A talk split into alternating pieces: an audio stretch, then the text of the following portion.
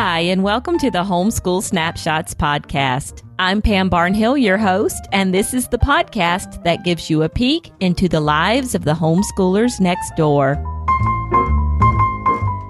Hi, everyone, and welcome to episode 62 of the Homeschool Snapshots podcast. I'm Pam Barnhill, your host, and I'm happy that you are joining me here today. And actually, I say I'm your host, but I'm really joined by our very special guest host for this season of the Homeschool Snapshots podcast, Miss Amy Milsick. Amy, how are you doing today? I am doing fabulous. Thank you for asking. Well, I am so glad to have you here this season. And today we are talking about a subject that I love in theory, but not so much in practice. I agree completely. Yes, I got to speak with Holly Giles, and she shared how to make nature study exciting with your kids and actually doable for moms. Okay, I am really excited to listen to this because I'm one of those people I always want to do nature study, but the bugs or the heat or the snakes or the meh just kind of gets in the way. Are you kind of like that? Oh, very much so. And I live up north, so the cold is also in that equation. so, yeah, in theory, it sounds wonderful. But then, and I have five boys, so I feel this pressure to get out there and do it. And I'm really excited about these tips that Holly shares. Okay, well, I'm super excited too, and I cannot wait to listen to those right after this word from our sponsor. With the Nature Explorers Science curriculum, nature study has never been easier. These open and go guides include educational nature walk ideas to keep your family engaged for weeks. Background information is provided so parents can feel confident answering questions in the field. Back at home, you can choose from many hands on, research based, and experimental activities to continue discovery based learning. Or take the extensive book list to your library for some fun learning through living literature, both fiction and nonfiction selections. There are Nature Explorers curriculum guides available for nearly 20 science topics, which cover a wide range of biology and earth sciences that will work just about anywhere you are in the world. Visit ourjourneywestward.com forward slash Pam to download your free set of Nature Explorers notebooking pages, which turn nature walks into outdoor science labs. With your download, you'll receive a special coupon code to save 20% off your first Nature Explorers Science curriculum order. That's ourjourneywestward.com forward slash Pam. And now, on with the podcast. Holly Giles is a wife, mother, and storyteller. She has a passion for helping families discover their own learning style and use it to nurture their children's God given gifts. Holly gleans from her own life with boys, embracing the outdoors and navigating the challenges of a special needs child, to tell stories woven with humor that are sure to encourage the weariest of souls. Nature is her springboard to inspire other homeschoolers to a more abundant life at home. Holly is the author of Blaze New Trails, creator of the Learning Lifestyle Revival, and opens her home and life to readers at thegilesfrontier.com. She joins us on this episode to chat about nature study and give us a little glimpse into her family's homeschool journey. Welcome, Holly. Thank you, Amy. I'm so glad that we get to talk today. I can't Me wait to too. hear your, your story. So, tell me a little bit about your family, how long you've been homeschooling. Well, I have been married to my husband for 24 years, but our children are 11 and 14. We have two boys. So we had a big gap there. You know, we're, I call us the older parents so we were later in life. And I tell you, I had heard of homeschooling, but I hadn't really delved into it. But, you know, wanting children for so long, I couldn't see letting my oldest son go to school. You ever thought about that? Mm-hmm. because it was wonderful to be able to have children after 10 years. And what happened for homeschooling actually was our local public school asked if I had considered homeschooling. And how that came about was our oldest son, Grayson, actually had a stroke when he was born, but it wasn't diagnosed until he was four years old. So when we found that out, you know, we were told he would have all of these disabilities and he wouldn't be able to do this and that. So I worked with him a lot at home to prepare him for school. I think you probably heard other parents say that, you know, preparing them for school. Yeah. So we went and had the battery of testing for special needs kids, you know, with the specialists and things like that. And when we got together for the roundtable discussion, you know, on what they're going to do with your child, they basically said that his deficits really didn't fall into a category that they were used to dealing with, and that whatever I had been doing was working really well. And had I considered homeschooling? so that's how our journey began. Wow, that is so interesting because you don't always hear of the public school suggesting that, but it sounds like your experience and your helping him has just been such a tremendous blessing and just a great way to help him through. It was. And of course, you hear, heard parents talk before that if you have a special needs child, you're told that they probably are going to have a hard time learning and reading and all of those things. We were fortunate enough that Grayson did very well. He does have some deficits in other areas, but homeschooling has served him very well, and it was a good choice for our family. And so that's really how we got started. Wow, it sounds like it was a really good choice for him and for all of you. So that's cool. Well, I'd love to know if you were walking down the aisle of a homeschool vendor hall and you turned the corner and met your younger self, what would you tell her? Well, that was a funny question for me because I am a speaker and I am a vendor at homeschool conventions. But what I would tell my younger self is to turn around and go home. tell her to go home and play with her kids and really get to know who they are what their interests are, and how they learn before you ever buy anything. That would be my advice. and to read a lot, read a lot of books. I've never been to a homeschool convention myself, but I've heard it can be a bit overwhelming. And so taking that knowledge about your kids and yourself, even, and then applying it to all of the curriculum and resources available like that, I think that's a really good call there. So good tip. It is because it is so overwhelming. Mm-hmm. It can be very overwhelming and cost too much money. That's true too. Yes, very true. So, who is your homeschool hero? Well, let's see. I think I have an odd hero. I my hero is Thomas Edison's mother.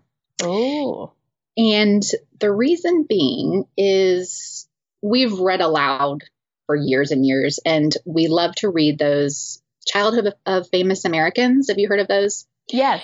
And they are actually one of our favorite read aloud books to do. And Thomas Edison is so similar to my oldest son, Grayson, with all of his curiosities and experiments. And he was actually kicked out of school when he was young for being having too many questions and being curious. And they did think that there was something wrong with him. And if you think about that day and age, his mother was really brave to say, you know what?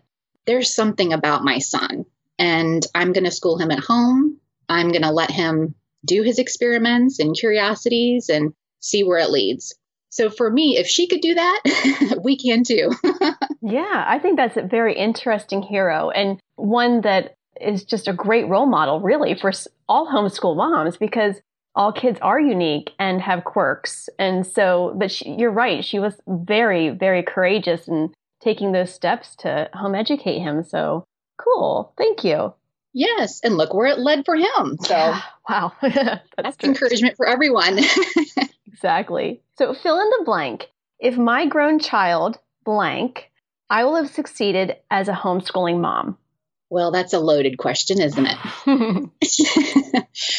I think that my answer is if they love God, if they really are compassionate and care about people, and if they get to do what they love, no matter what the price tag comes as far as, you know, a career salary, if they get to do what they love, then I think I will have succeeded. All right. Well, how do you fix a homeschool day gone bad? Because, you know, we all have those days where it's just Oh yes. Homeschool I, falls apart. I was in the middle of one of those yesterday. oh, that's so tough. Yeah, and so was I. I think that's quite so what common. always works for us, I don't know about your family, but reading aloud, reading something aloud, whether it's a book that we're working on or something funny or something like that, reading aloud together always kind of shifts the mood or listening to a, a book on CD or something like that. that's what works in our house. That kind of can shift the mood into a better better afternoon or evening. yeah, for sure. Do you have a specific book or audiobook that you turn to or just your latest and greatest? Generally are whatever we're reading, but you know my kids love those um oh I can't think of it now, of course. They're history stories and it's like a radio drama. Actually, let me I think I have them right here because if people don't know about them, they're awesome. Okay. Your Story Hour is what they're called. Oh, cool. And they have a lot of, it's like a radio drama where it's like a play that's on audio. and we love those. We've listened to them for years. So sometimes even just a 20 minute story on something can kind of bring them back to the day pretty quickly. Oh, absolutely. Yeah. And we'll make sure to include a link to that in the show notes. So thank you for that suggestion. You're welcome. What would your kids say is the best part of being homeschooled?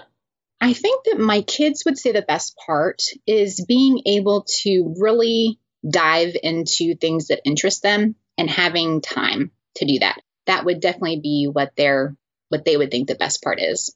Okay, and what would they say is the worst? Well, you know, math comes every day. it does. Sneaky like that and it's always looming. And I think that would probably be their so math, math, math and handwriting. I don't know, one of those two. Yeah, uh, the handwriting. I know that one with boys. Yes, boys especially. Yes. oh goodness. So fill in the blank. As a homeschool mom, I really rock blank. oh come on, Amy. I really rock chaos. I do. Our house, fantastic. for some chaos is always imminent, no matter how much I try. And I have learned to kind of embrace it and really kind of go with the flow, which was difficult for me to learn how to do. So I definitely rock the chaos that comes through our house every week. yeah, I understand. Sometimes you just have to let go and let it happen. So yeah, rocking chaos though. That's cool. you know, amidst that chaos, how do you stay organized and get done what you'd like to get done? Do you have any favorite apps, tools, or resources? I am a pen and paper kind of gal. That's just, I try, I try to be a planner. I have a stack of intentional planners that I want to use. I'm not necessarily an app person because I just forget about it. And I have a very old phone as well. So it doesn't, I can't seem to get those to work for me either. But I kind of fly by the seat of my pants. It's sort of half and half. I do plan. Don't get me wrong. I do have a plan for their education. but we really kind of thrive on the unexpected things that come along. And I've I've learned to kind of go with that. So I would say we're kind of half and half. We have an overall plan, but our weeks can definitely kind of go in different directions, and I'm okay with that. Yeah, so that spontaneous, the rabbit trails type thing. We definitely have fallen in many rabbit trails. Sounds a lot like our homeschool. Very cool. so, on your site, you share a lot about nature study. And I know you have your book, um, Blaze New Trails. So, what do you love about nature study? Nature study really is what brought out the life and curiosity of my oldest son who had had a stroke. You know, I think all of us, most of us, hopefully, had a taste of nature when we were kids. We might not have realized it at the time. And I think a lot of us might have enjoyed it, but other things, you know, it wasn't a priority. And when I had Grayson, what we started to notice is being outside just made him light up. Being curious about everything outside is what really opened up his mind to learn. So I started to wonder what is it, you know, about nature that is bringing this child who really struggles to life? And I looked at it and thought, well, how can I use it to teach him what he needs to know? Because when we're inside sitting at a desk, he really wilted. Mm-hmm. So that's what how it started for us is I kind of saw nature through my child's eyes, and it kind of reminded me of how I loved it as a child. So we just started to be in it every day, is what it was for us. Now, have you found that you mentioned earlier that one of the things that your boys aren't quite fond of is math. Have you found that incorporating nature study into math or vice versa helps with that? Yes. So, what I did with my book is I wanted to show families that nature and your community really can touch on all the subjects that your children need to learn in their studies. So, if we're talking about math, an easy thing would be the farmer's market. So, no matter where you live, at some point in the year, you're going to have access to a farmer's market. And that's the perfect place to learn about money. Simple, practical math. And it doesn't have to be just the one time that you go, because as your children grow, it's going to change for them. Now we're going to compare prices of food. We're going to see is it cheaper at one booth than another? We're going to learn communication skills with the vendors there. There's so much opportunity in the outdoors at a place like a farmer's market. And if you didn't have access, the grocery store, of course, is a great place as well. But there's really, farmers markets have really kind of made a resurgence across the country and some unique places and unique things. And it's the perfect thing to get out with your kids of all ages and experience. Yeah, farmers market. That's a really neat idea. I was thinking you were going to say something more like a hands on type thing, but I think that farmers market is just a great idea to, it is. to incorporate it is hands on. Yeah. Now, if, if, you're at a park, of course, we can count pine cones, we can count rocks, mm-hmm. and we mm-hmm. could do multiplication that way, and we can do tallying and lots of things as a manipulative hands on standpoint. But what I want families to see is that right where you live, wherever it is, in your community and even in your backyard, you can learn so much outside of books. I'm not against books at all, but hands on, especially for children in the elementary years, can really foster their love of learning. Yeah, it's a more of like an environmental and learn where you are type thing. Yes. What are some simple ways to fit nature study into your homeschool without having to set aside a whole day to go on a nature walk or if, if you don't have a woods nearby, like if you live in the city or something? So it can be really simple. And what I tell families is I like to use, well, nature study is just you know, the word that everyone uses. And it doesn't have to be like a pressured, I don't want people to look at it as another subject that they have to check off in their homeschool day. I want them to look at it as an opportunity to really love where you live. And so start in your own backyard. And it doesn't matter if you live in a cookie cutter neighborhood with just a little pad of grass, there's something going on out there. So I always tell moms, especially if they don't like to go outside or get dirty, is take your coffee and about 15 minutes of your day and go outside in the backyard or the front yard with your kids and just read a simple storybook to them. 15 minutes is all it takes. And do that repetitively, whether you do it every day or every few days, and maybe have a bird feeder or something, but you're going to start to notice what's going on around you. So that's a simple way, or a walk in your neighborhood it doesn't matter if you know there's driveways and concrete there is nature and it's happening you know right in front of your house so going for nice walks and noticing the changes where you live is the simplest way to get started so cultivating those observation skills and just really experiencing what's around you yes it's not necessarily saying okay this week we're going to study you know such and such a bird you know make it more inviting as far as let's come out with an opportunity to read a book or play a game outside and just be a part of it and see what transpires in that way. And children oftentimes are going to notice something quicker than you. and that can help them want to learn more, whether it's the cardinal in the backyard or a lizard or worm or something like that. So starting small and building on their curiosities. So you cover these types of tips and suggestions in your book, Blaze New Trails? I do. And the book is sort of designed for all families of multiple ages. And the reason I wrote it is because we had such success with Grayson, and then we just kept doing it with our youngest son. And I would meet families who say, you know, that sounds really cool what you do, but I don't know what to do, you know, when I go outside, or is there a park that's close by and what do I do when I get there? so, my purpose was to show families and give you concrete things to do. So, I give you activities and ideas. I give you, I don't like to call them worksheets, but they are, you know, mm-hmm. activities to do when you're there. I give lots of book lists because I want it to be sort of a part of your life, the things that you do. So no matter where you live, I know you have a local park. And if it has a playground, that's great. But there's probably some trees around. There might be a trail. If you like bike riding, that's a great thing to do. And always tailor it to the age group that you have because you don't want to say, okay, we're going to do this and load everybody up and we're going to backpack, you know, for 10 miles. And then everyone's going to hate it and you're not going to go do it again.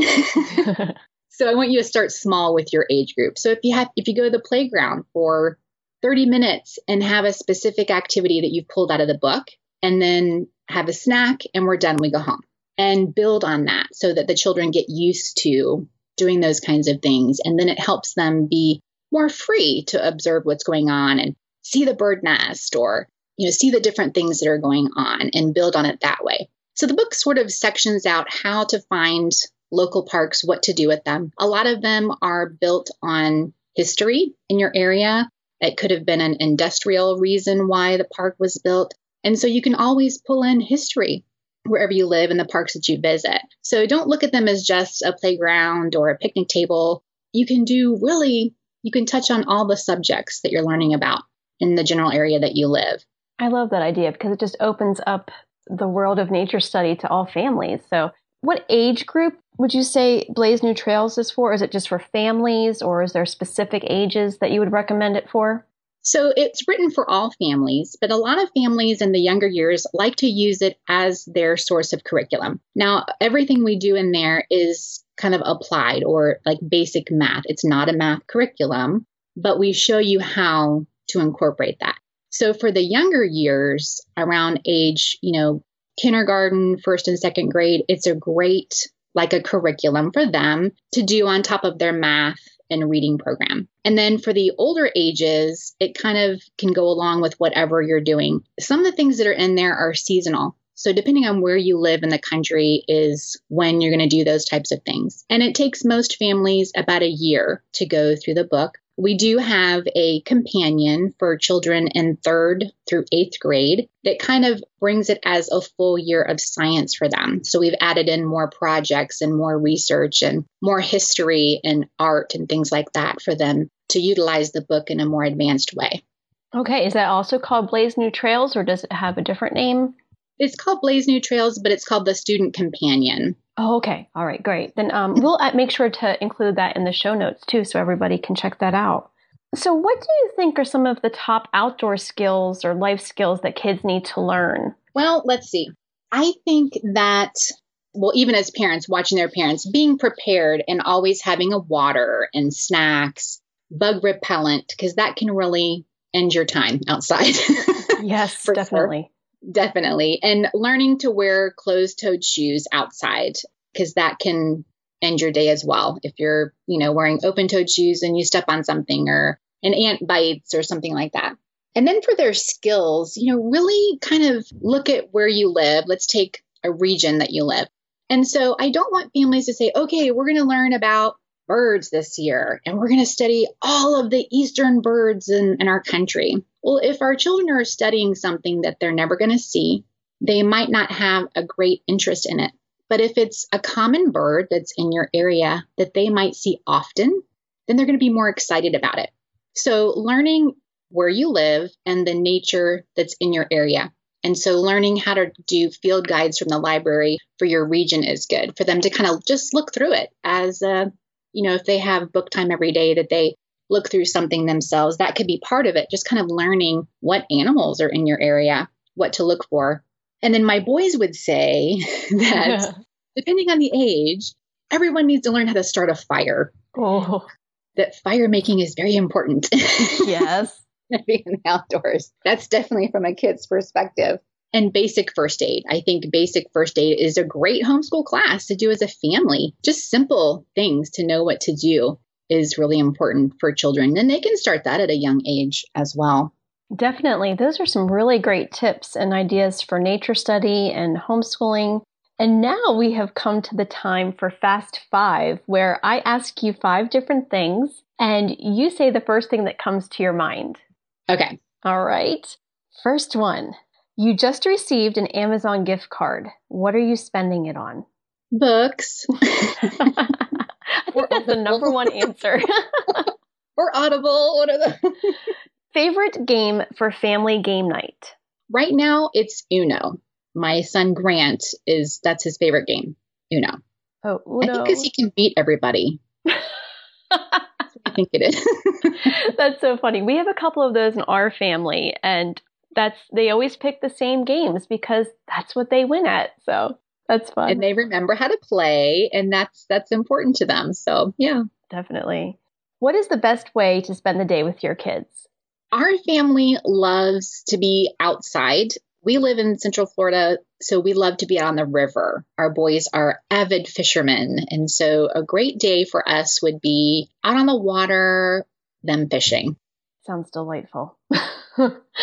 I've got to have blank to get me through the day. Coffee. Coffee. Again, number one answer. of course, it depends on which room I left it in and how old it is. oh, yes. Yes. I find I have to make a whole pot just to get me through the day, even though I only end up barely drinking one cup. So, yes, because by the time you find it, you got to start over. exactly. Well, it was so much fun getting to know you better, Holly. How can we find you? You can find me at thegilesfrontier.com. And we have a website there where I have lots of information and activities on nature study and homeschooling. I talk a lot about inspiring families, you know, how to get through those tough days. And we also have a membership program, which is based on our books. You don't have to have our books to be a member, but it's all about bringing simplicity and those simple nature ideas into your days at home. And all that's on our website. Okay, wonderful. We'll make sure to include that all in the show notes. And it was just so fabulous to talk to you today, Holly. Thank you, Amy. I enjoyed you as well. All right. Have a great day. Thank you. Well, there you have it. Now, if you'd like links to any of the books and resources that Holly and I talked about today, you can find them in the show notes for this episode of the podcast.